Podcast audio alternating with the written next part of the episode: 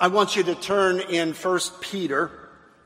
1 Peter, it's all the way to the back of the Bible, one of the last books written by the Apostle Peter. In your Pew Bible, it's page 1176. 1176. And we're going to be looking at three aspects of living hope. Gray uh, read Romans chapter 5, which talks about hope and how perseverance and character produce hope. We're going to be looking at living hope this morning.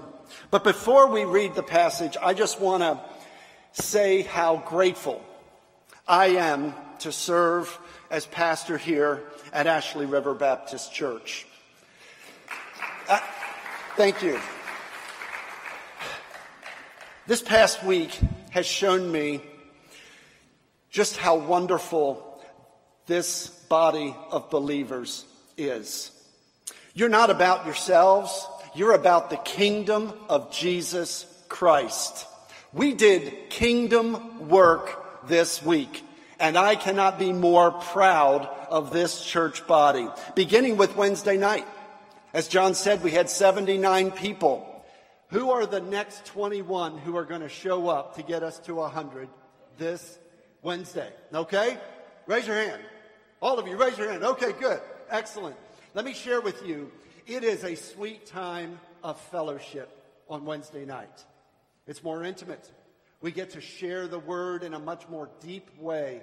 We get to go and minister to children and to families. It is a powerful time to get together. And we did that as kind of an inreach to our church family.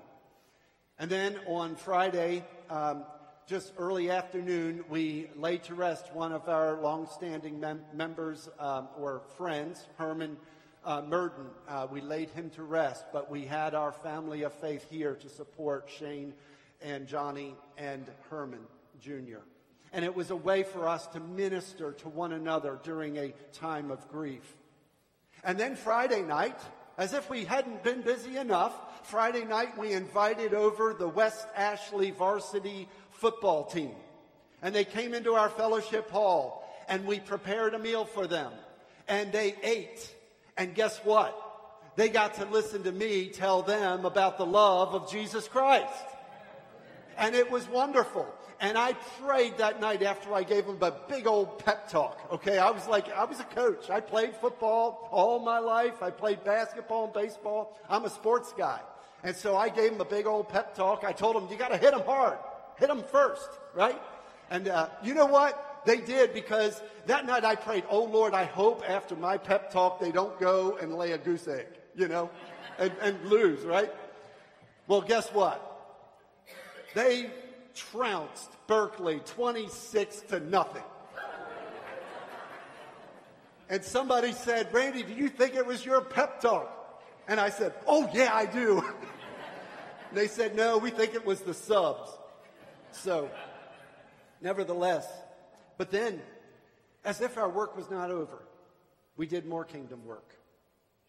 We not only reached Wednesday night within our own church family and on Friday morning, we also reached out to our community football team in West Ashley. But then yesterday, we hosted a, a memorial service for the Bostic family. Curtis and Jenny Bostic. Jenny had passed away. And we had 30 plus, I don't know, at least 30 volunteers from this church who spent an entire Saturday. Some of us, Teresa, were here until late last night. But we did that because we want to wrap our loving arms around fellow believers. And they didn't have a sanctuary like this one to worship God and to celebrate a life. And so I just want those volunteers who spent Saturday, yesterday, helping out at this funeral, showing the community what Ashley River is all about. I want you to just stand right now. Stand up, please.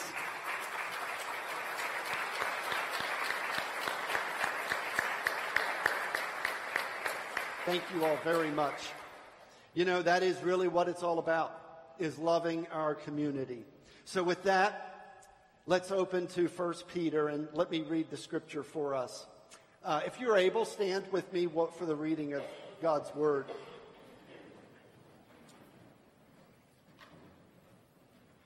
First Peter chapter 1, beginning in verse 3. You kids who are filling out your little um, uh, sermon outline, you can put those in. First Peter 1, 3.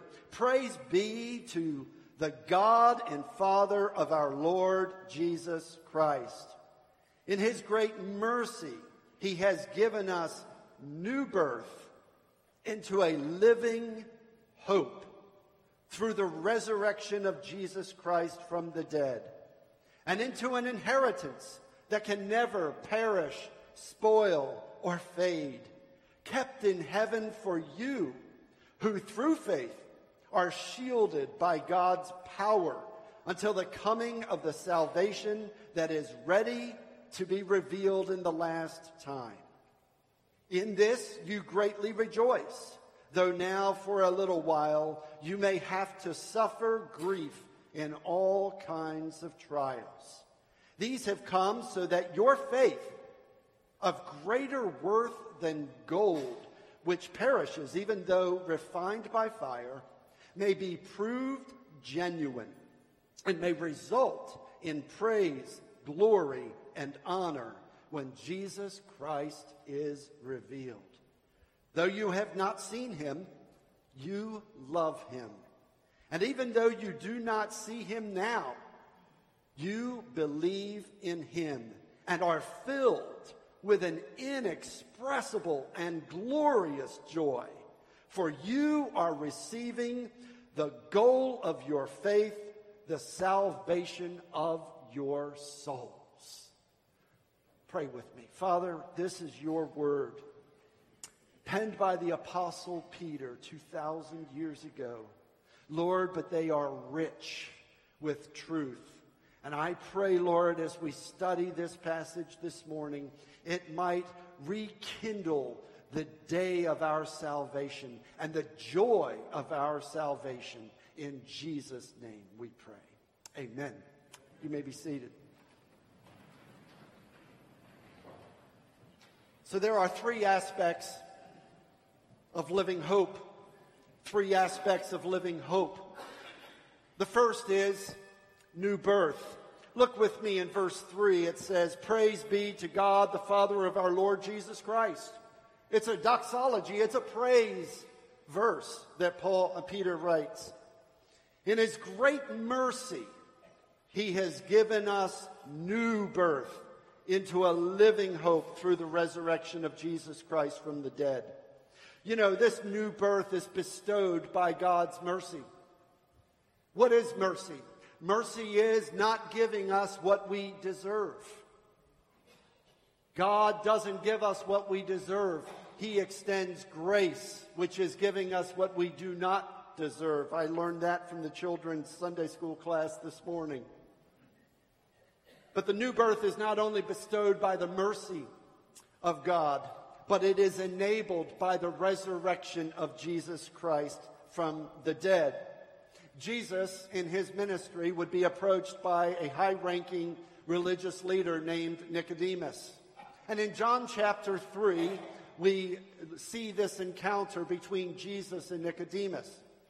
And Nicodemus comes to him by night. Many scholars believe because he did not want to be seen by his fellow Pharisees, because obviously Jesus was unpopular to them.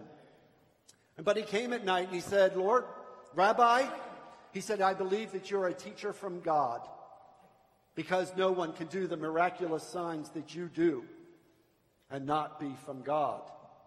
But it's interesting, I was sharing with the staff this week that it's interesting that Jesus didn't even respond to that comment.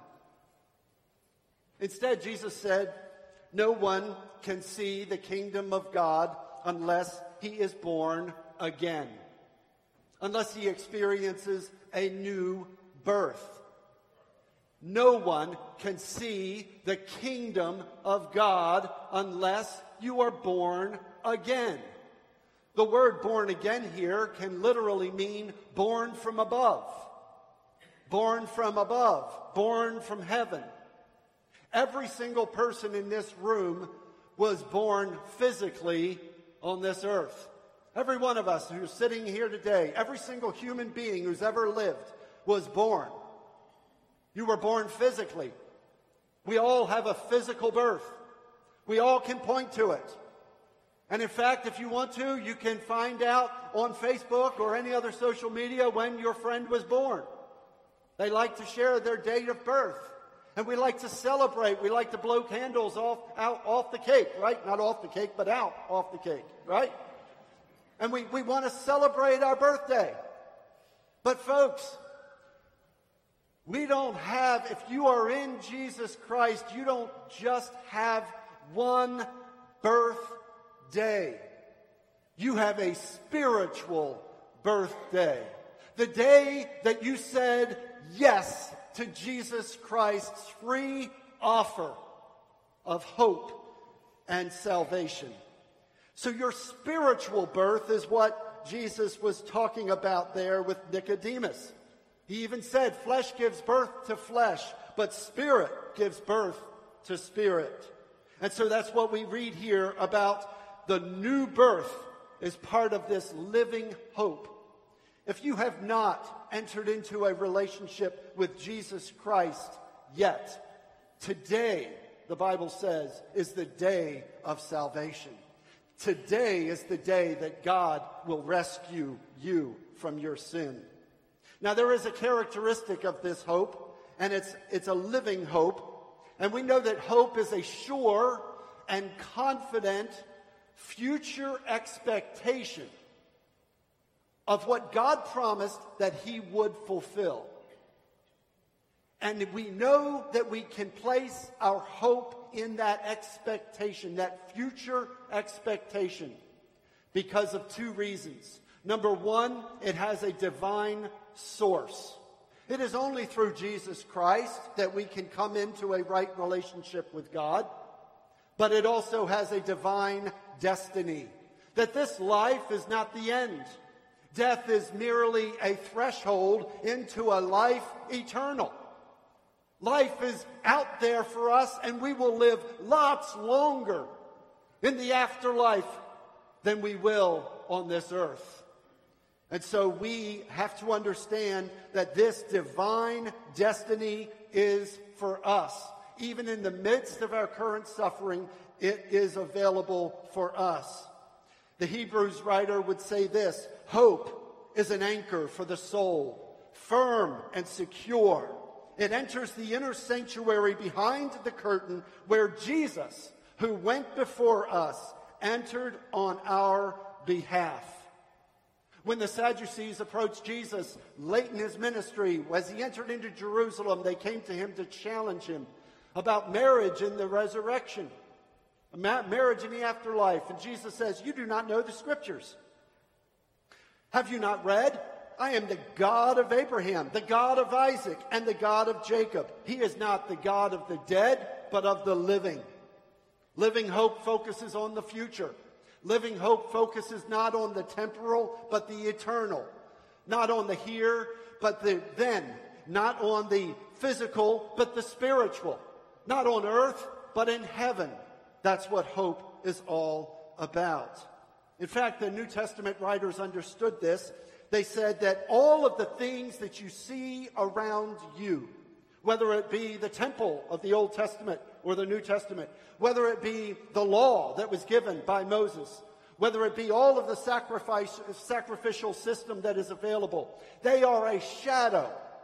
The New Testament writers would put it this way that all those things are a shadow but the reality is found in Jesus Christ.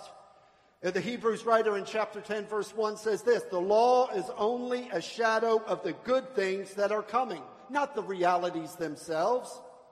And Paul, in his beautiful letter to 1 Corinthians in chapter 13, we read about it. It's the love chapter.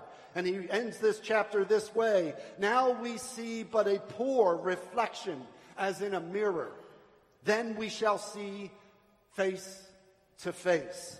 Now I know in part, but then I shall know fully, even as I am fully known. The real birth, the new birth, is something that brings us into a right relationship with God. And the power of sin is broken. And the penalty of sin has been paid. But the presence of sin remains until we reach glory.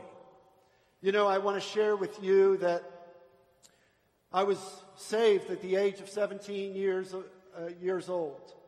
I had, um, I had never been, uh, as part of a family, we never really went to church.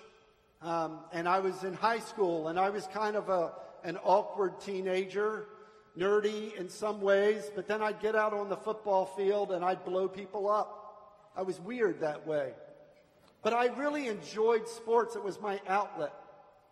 And I felt like that was really kind of what I placed all of my emphasis on sports and study. Until one day, this young lady, a classmate of mine, said, I want to invite you to a group gathering that we're having this Thursday night. Some of you know Young Life. It's still around today, but it was a Young Life group. And Young Life is when a bunch of high schoolers get together on a weeknight and they have college kids who actually lead the time of, together. They kind of have fun together. They enjoy, they play games, they sing music. Um, and then they have a time of devotion. They, they do a Bible study. Well, my father was so strict, he would not let us out of the house Monday through Friday. And so I was, I just told her, I said, I can't get out. After football practice or baseball practice, I just go home. And uh, she said, Well, you ought to ask your parents. And so I did. I asked my mom, and my mom said, Oh, Randy, that's a great idea. I said, But dad won't let me go. She said, I'll take care of that. And so she convinced my dad to let me go. And the first night, somehow or another, I ended up being one of the people who was put on the spot to participate in one of their fun games. And um, I, have never been that, I mean, I was shy as a child, but by the time I got into high school, they just wound me up and let me go. And so they had this silly game that they would give you this inane topic that you had to talk about. And then every time that you stammered or stopped talking, they would squirt you in the face with a water gun. Many of you may know the ending of this story. There was not one drop of water on my face after I had talked for a solid minute about a flea stuck inside of a water balloon. That is a true story. But you know, long about that summer, I went on a retreat, young life retreat with uh, all those kids. And on one night, when I was 17 years of age, the pastor said, This is your opportunity to give your life to Jesus Christ. And then he told us to go out into that beautiful area. I mean, it was a big campground. He said, You just find yourself a tree and you sit down under that tree and you have a conversation with God. And I did. I sat under an oak tree in Saranac, New York, and I surrendered my life to Jesus Christ. It was at that moment that several things happened. Maybe for you, if you've had this experience, you know that you are regenerated, that God regenerates you. He makes you new. That's the new birth. He makes you brand new. If anyone is in Christ, he is a what? New creation. Not only that, but I was justified. God said, I declare you, Randy Disharoon, not guilty. And for anybody in Christ, God throws the gavel down and he says, not guilty. He doesn't say you're innocent. He just says, not guilty. And then the third thing that happens in the twinkling of an eye is that I was spiritually born into God's family. I became a member of God's household. Isn't that amazing? That's amazing.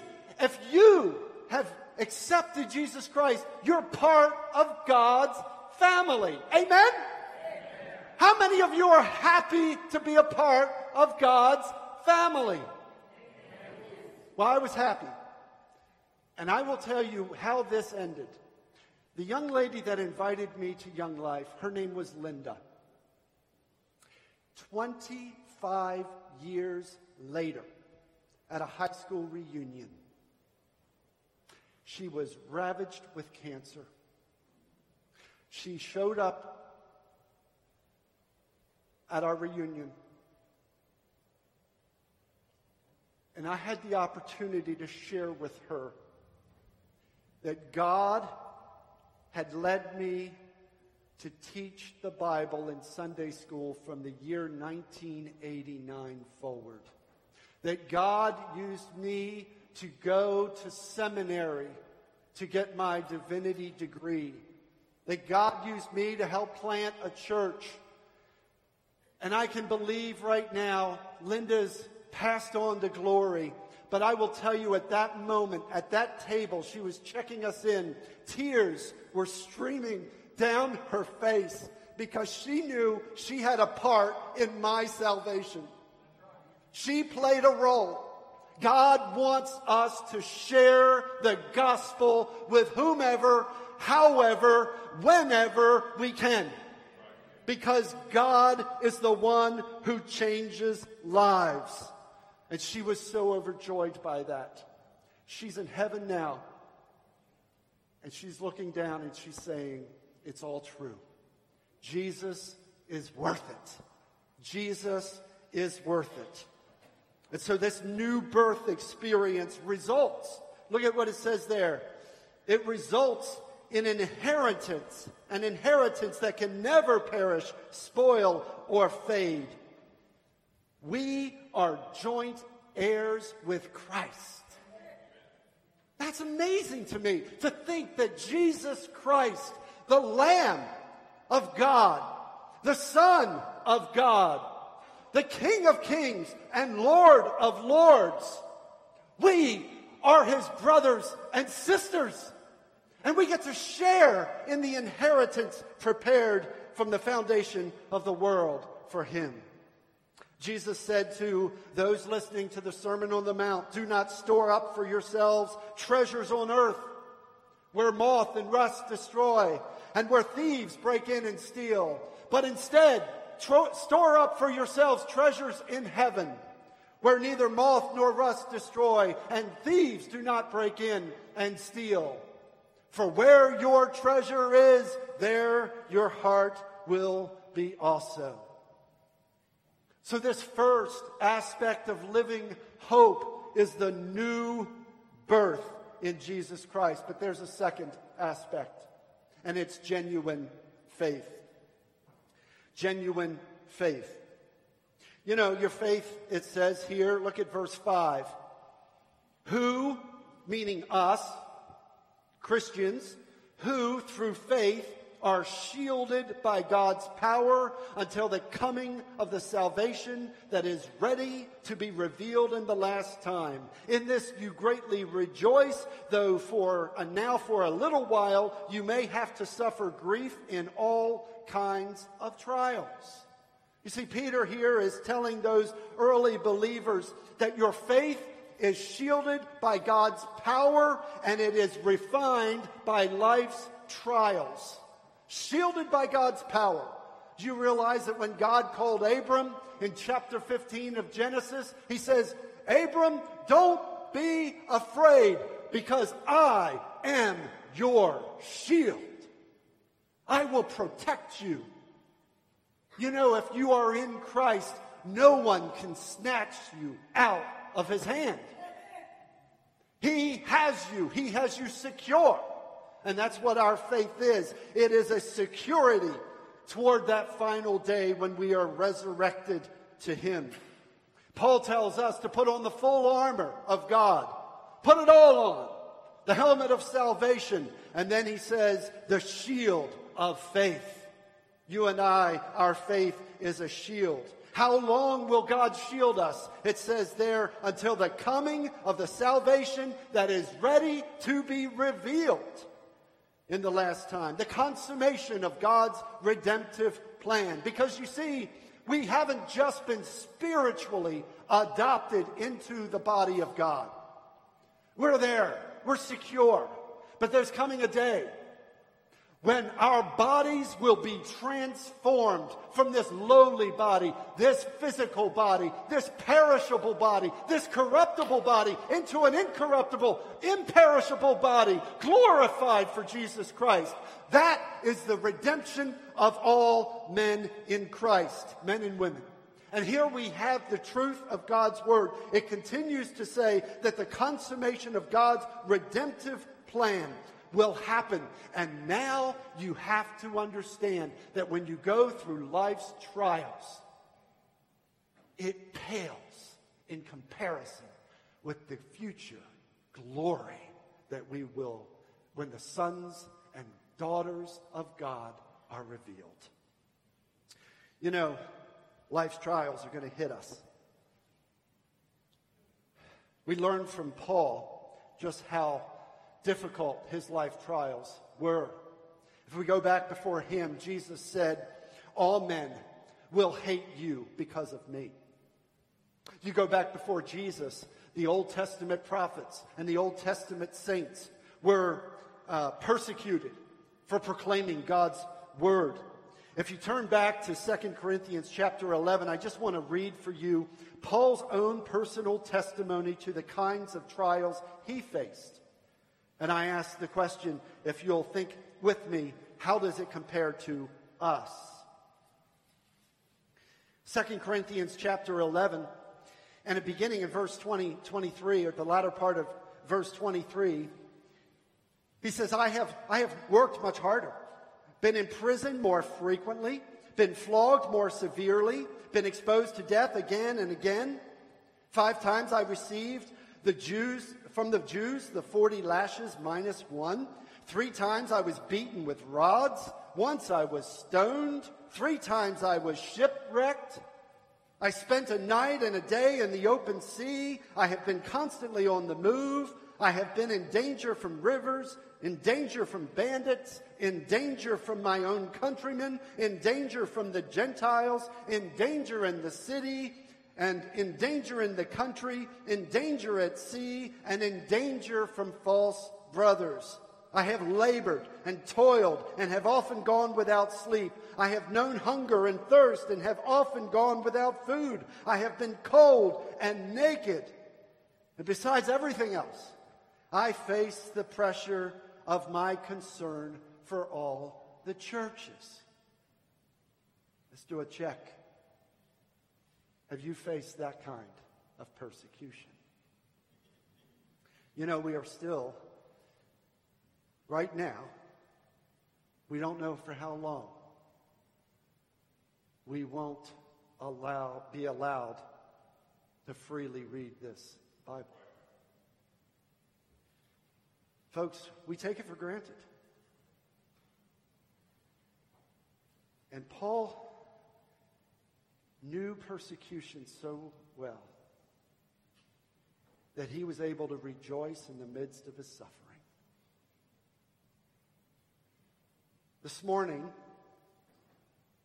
I want to share with you a story that took place half a world away. The location is in a distant, remote village in China. China does not allow the teaching of God's Word. Three hours away from any city, we see a place where people walk into a rustic building with wooden floorboards and a preacher from the U.S. is invited to come and share a word with them. The room is crowded. Small room. Dozens of Chinese people who want to hear the word of truth. And this pastor stands up to, to give a word from the word. And he opens up his Bible and he notices that there is one lady sitting crisscross on the first row who doesn't have a Bible. And I'm telling this story because he was preaching from 1 Peter. And as he says to them, turn to 1 Peter, she just closes her eyes. And he tells them, I'm going to read from 1 Peter. And she doesn't have a Bible. So he looks down and he says, Ma'am, do you need a Bible? And she said, Oh no. I spent the last two years in prison, and I had family members sneak in a verse at a time to me, and I memorized First Peter by myself. And so everything you preach, I have it hidden in my heart.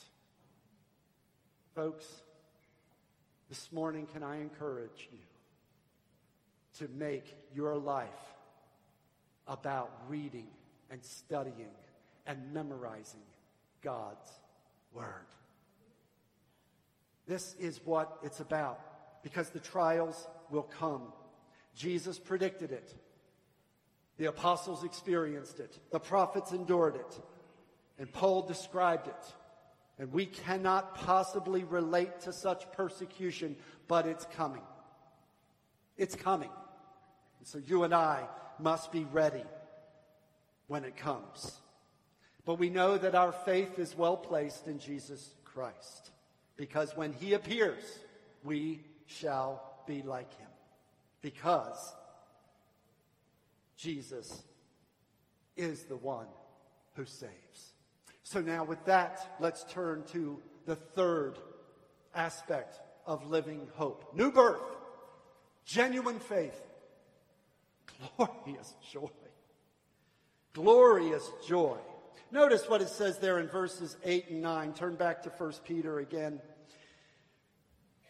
Verses 8 and 9 read this way Though you have not seen him, you love him. And even though you do not see him now, you believe in him and are filled with what? Inexpressible and glorious joy. For you are receiving the goal of your faith, the salvation of your souls. Glorious joy is fueled by our love for God and it is secured by our belief in God. I love what the Corinthian writer Paul said. He's quoting Isaiah chapter 64. What no eye has seen, what no ear has heard, and what no human mind has conceived, the things that God has prepared for those who love him. Do you love Jesus Christ this morning? Do you love Jesus Christ this morning?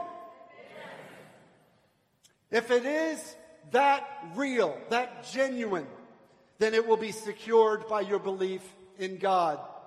After Jesus' resurrection, he met them on that first Sunday night. There was one apostle who wasn't there. Do you know who it was? Thomas. Thomas was not there that first Sunday night. And the next Sunday night he showed up and Thomas had told the rest of the apostles, unless I see the scars in his hands and I see the cut, the spear uh, cut in his side, I will not believe. And Jesus appears to them in the middle of the room, the doors being shut, and the disciples all gathered around him. And Jesus calls out Thomas and he says, Thomas, Come, put your finger here in the holes in my hands and in the side. See and believe. At that moment, Thomas utters one of the most beautiful testimonies in all of Scripture My Lord and my God. And then Jesus says, Blessed are you, Thomas, because you see and believe. But even more blessed are those who see and yet do not. I mean, believe, do not see and believe.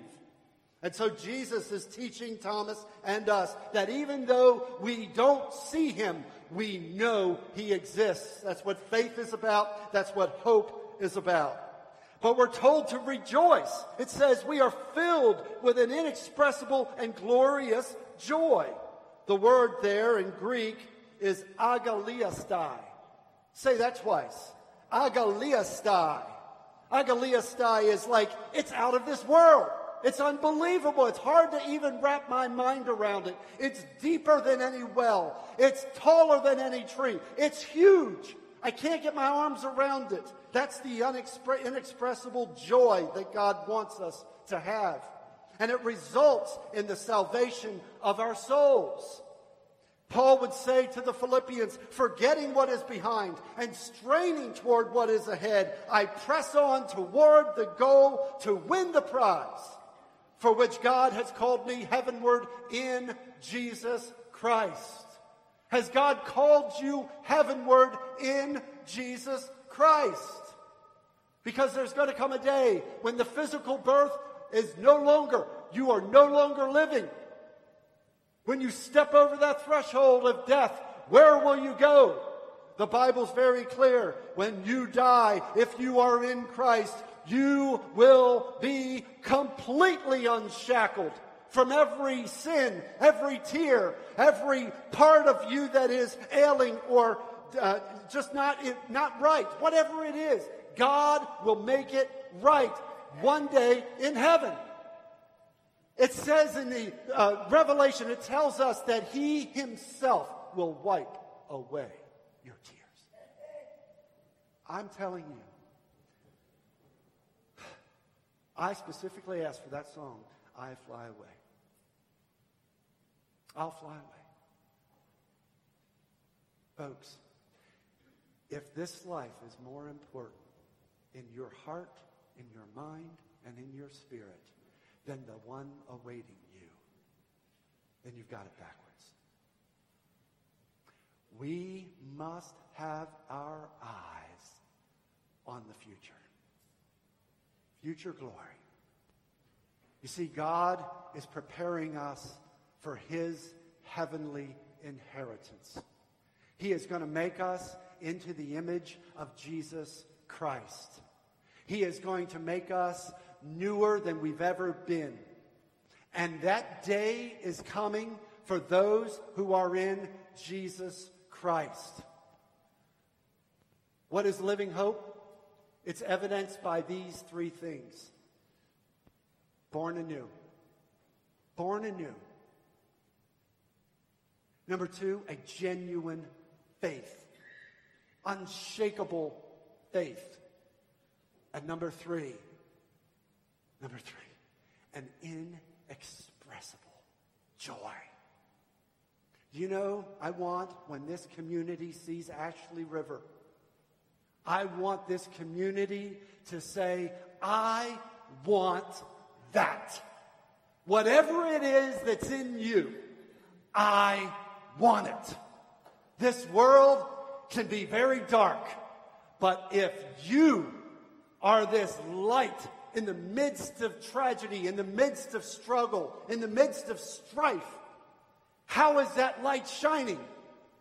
Jesus said, Let your light shine before men, that they may see your good deeds and glorify who? You? No, your Father which is in heaven. Will you go out and be the living hope to this community this week? Will you? Will you? I don't hear you. Will you be the living hope for this world? Amen. Amen. Let's pray. Father, we love you. We thank you for your word. We thank you for Peter, the one who stepped out of the boat. He's the one who would also deny you three times. And after that, Lord, you approached him and said, Do you love me, Peter? Three times you asked Peter, Do you love me? And when Peter said, Yes, Lord, oh, Jesus, you said, Feed my sheep. Lord, we desire to be a light in this community. Help us to be a light in this community. There are people in this room right now, Lord, that may not know for sure that when their end of days come, that they will cross over the threshold from death into life eternal. If you're in this room this morning and you're not sure of your salvation, if you're not sure of the hope that I have been speaking about, that the Word proclaims, today is the day of salvation. Just like I was at the age of 17. If you want to come and join this family of faith, Ashley River Baptist Church, a beacon in the community. You come, you come forward, and you join this fellowship. If you want to really recommit your life to Jesus Christ, I mean, really, stop playing church, stop being just kind of going through the motions. If you really want to surrender your life to Jesus Christ, recommitting your walk to Him, you come forward as well. We'll celebrate with you. We'll walk beside you. We'll help you along the way. Now, Father, all of these folks, Lord, I just pray that you move in their hearts, that the Holy Spirit has his way with each every every person of, in this room. And Lord, we'll give you all the glory, all the praise, all the honor. And we pray this in Jesus' name. Amen. We'll sing, You Come.